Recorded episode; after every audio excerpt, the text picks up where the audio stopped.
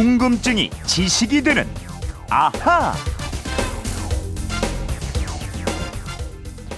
아침이 밝는구나 언제나 그렇지만 오늘도 제 너머에 나달 가봐야지 아침이 송창식이 부른 참새의 하루입니다. 이 노래 들은 이유가 다 있습니다. 아, 오늘이요. 마침 세계 참새의 날입니다. 정말 날이 있다 있다 세계 참새의 날까지 있는데. 그래서 오늘은 궁금증이 지식이 되는 아하에서 참새를 비롯한 아, 새에 대한 궁금증을 좀 풀어보겠습니다. 정다희 아나운서 나와있습니다. 안녕하세요. 네, 안녕하세요. 네. 저는 어려 어릴 적에 네. 이제 길거리에 나오면 가장 많았던 게 참새였어요. 막 이렇게 어. 무리지어 다니고. 네, 네. 정다희 아나운서도 어렸을 때 참새를 많이 봤나요? 저도 많이 봤죠. 아파트 단지 내에서도 많이 보고. 근데 생각해 보면 어, 요새 좀. 안 보이는 그쵸? 것 같아요. 네, 저도 요즘 안. 너무 안 보여서 이게 네. 무슨 일인가 했던 찰나에 세계 참새의 날이 있네요. 네. 저도 이런 날이 있는지 사실 이번에 네네. 처음 알았는데요. 네. 3월 20일이 세계 참새 날이래요. 네. 인도의 한 환경 단체가 여러 국제기구랑 협력해서 지정한 날인데 네. 참새 보호가 목적입니다.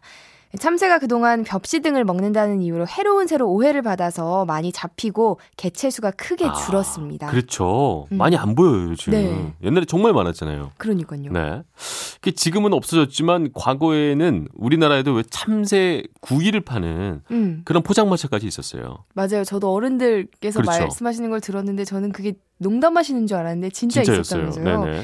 네, 그렇게 참새를 잡아먹거나 아니면 농작물에 농약을 많이 사용하다 보니까 참새 네. 서식지가 점점 줄어들어서 참새를 보기가 매우 어려워졌습니다. 네. 외국에서도 아마 마찬가지였던 것 같은데 근데 이 참새는 메뚜기 등 곤충을 잡아먹는 이로운 동물이기도 하거든요. 그렇죠. 그래서 참새의 날을 제정한 겁니다. 음, 그 일찍 일어나는 새가 벌레 잡아먹는다 이런 얘기 있듯이 실제로 좀 참새들 생각을 해보면 네. 되게 일찍 일어났던 것 같은데 새 네. 소리에 잠 깼던 막 기억이 있어요. 네. 그런가요? 왜냐면 대부분의 새들이 야행성이 아니라 주행성이라서 그렇거든요. 네. 그래서 아침에 동쪽 하늘이 밝아오기 시작하면 일찌감치 둥지를 나와서 하루를 네. 시작하는 게 보통인데요. 네네. 같은 주행성인 우리 인간보다 확실히 빨리 시작을 합니다. 그렇죠. 그랬던 것 같아요. 얼마나 빨리 일어나나요, 우리보다? 이 인간보다 빨리 일어나는 대표적인 새가 까마귀라고 해요. 네. 날이 밝은 어, 맑은 날에는 해 뜨는 네. 시각보다 40분 정도 전에 둥지를 음. 나오는 게 보통인 걸로 관찰이 되고 있습니다.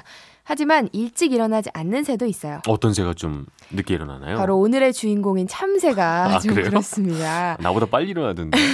어. 참새를 연구한 일본 조류학자에 따르면요. 네네. 참새는 해 뜨기 4, 5분 전에야 둥지를 나오는데요. 아. 이 정도면 조류 세계에서는 늦잠꾸러기에 아. 속한다고 해요. 그럼 좀 늦게 나오니까 들어갈 때도 좀 늦게 들어가나요? 그러면 밤 늦게 들어간다거나. 아니요. 또 그렇지는 아니고요? 않아요. 네네. 참새는 저녁에 둥지로 돌아가는 퇴근 시간도 아주 빠릅니다. 어. 일몰 전에 이미 둥지에 들어가서 편안히 쉬는 경우가 많아요. 네네.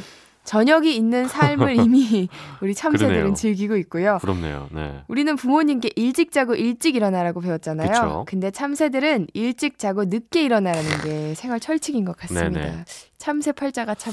그러게요. 어. 근데 이 조류 세계에서는 또 통용되는 나름의 법칙이 있다고 해요. 어떤 것들이 있나요? 아쇼프와 웨이버라는 두 학자가 연구해서 정리한 법칙인데 네. 이런 겁니다.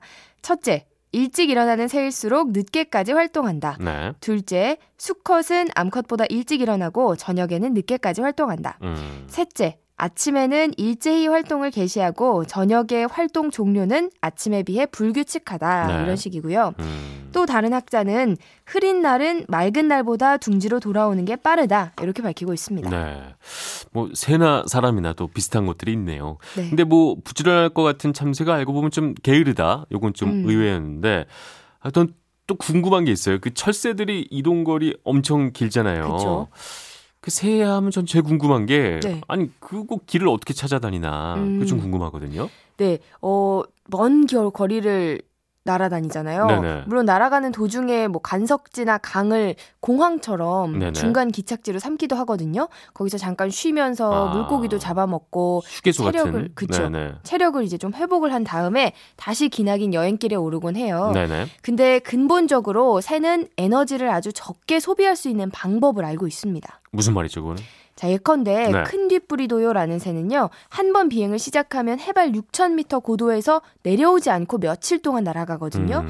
그 수천 미터 높이에서 순풍을 타고 바람에 몸을 맡겨서 에너지를 절약하는 겁니다. 바람에 몸을 맡긴다는 거는 굳이 날갯짓을 하지 않아도 바람 타고 쭉 갈 수 있다 이런 얘기인가요? 네, 맞아요. 어. 높은 고도로 올라갈 때도 바다나 산비탈에서 생기는 상승 기류를 타고 올라가서 아. 날개를 움직이지 않는 채로 천천히 하강 비행을 합니다. 네. 날갯짓을 줄이는 아주 영리한 계산을 다 하는 건데요. 네네.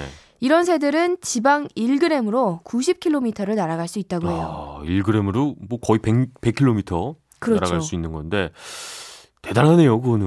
어, 그리고 대단히 똑똑하네요, 생각보다. 네, 맞아요. 자동차랑 비교를 해보면 네네. 중형 자동차가 1리터로 10km 내외를 그쵸. 달리잖아요. 네네. 근데 단 1g으로 100km를 가니까 어. 연비가 엄청난 거죠. 근데 이 새들은 생각해 보면 네. 앞으로 이렇게 날아가는 건 많이 본 것 같은데 음. 저희는 왜 뒤로 걸어갈 수 있잖아요. 네. 얘들은 뒤로는 안 가나요? 어, 사실 새들은 뭐 굳이 이렇게 후진을 하지 않아도 되긴 하죠. 바로 네네. 이렇게 돌아서 날아가면 되니까. 네. 근데 유일하게 후진하는 새도 있긴 있습니다. 어떤 새인가요?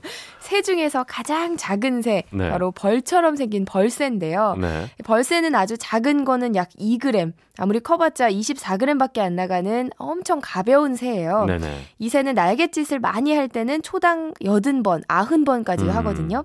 벌보다 더 부지런하게 날개를 움직여서 벌처럼 공중에 떠서 꽃의 꿀을 빨아먹습니다. 날갯짓을 그렇게 많이 하니까 굉장히 민첩한 편이겠군요. 네, 맞아요. 몸집이 작고 아주 잽싸게 날아다니기 때문에 네. 매 같은 육식성 새들에게는 거의 잡히지 않는다고 합니다. 네. 이 벌새는 날개를 보이지 않을 정도로 빠르게 움직이면서 정지 비행이라든가 후진 비행도 하고요. 음. 상하 직선 비행도 할 수 있다고 합니다. 근데 어떻게 그렇게 날개를 빨리 움직일 수 있는 건가요? 조류학자들이 연구를 해보니까요. 네. 다른 새들은 어깨, 팔꿈치, 손목 이 세 군데에서 그렇겠죠. 날개를 움직인다고 네, 해요.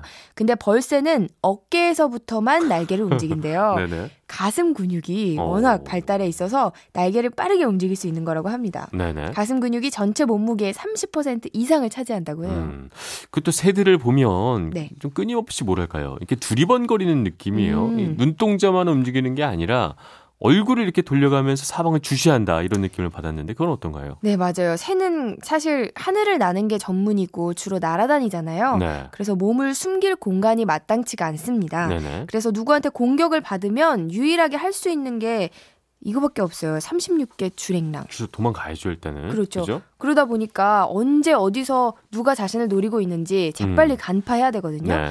그래서 끊임없이 눈을 두리번거리는 게 아닌가 이런 추측들을 하더라고요. 네. 참 알고 보면 이 자연의 생존 전략이라는 게 참 대단해요. 그죠? 맞습니다. 네.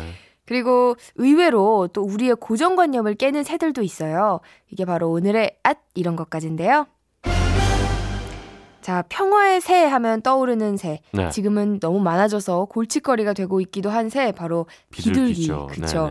이 비둘기의 성격 어떨 것 같으세요? 좀 둔해 보여요, 저는. 요즘 음. 워낙 이게 살찐 비둘기가 많아서 그런지 네. 몰라도 뭐 평화의 상징인 건 알겠는데 조금 둔하지 않을까? 아, 제 느낌은 그래요. 이 노벨상을 수상한 동물학자 K 로렌츠 박사가 관찰한 바에 따르면요. 네. 비둘기는 한 번 싸우면 상대방의 거죽을 벗길 때까지 물고 늘어지고요. 오. 결코 물러서는 법이 없다고 해요. 둔한 게 아니었군요. 네, 아주 무서운 새였습니다.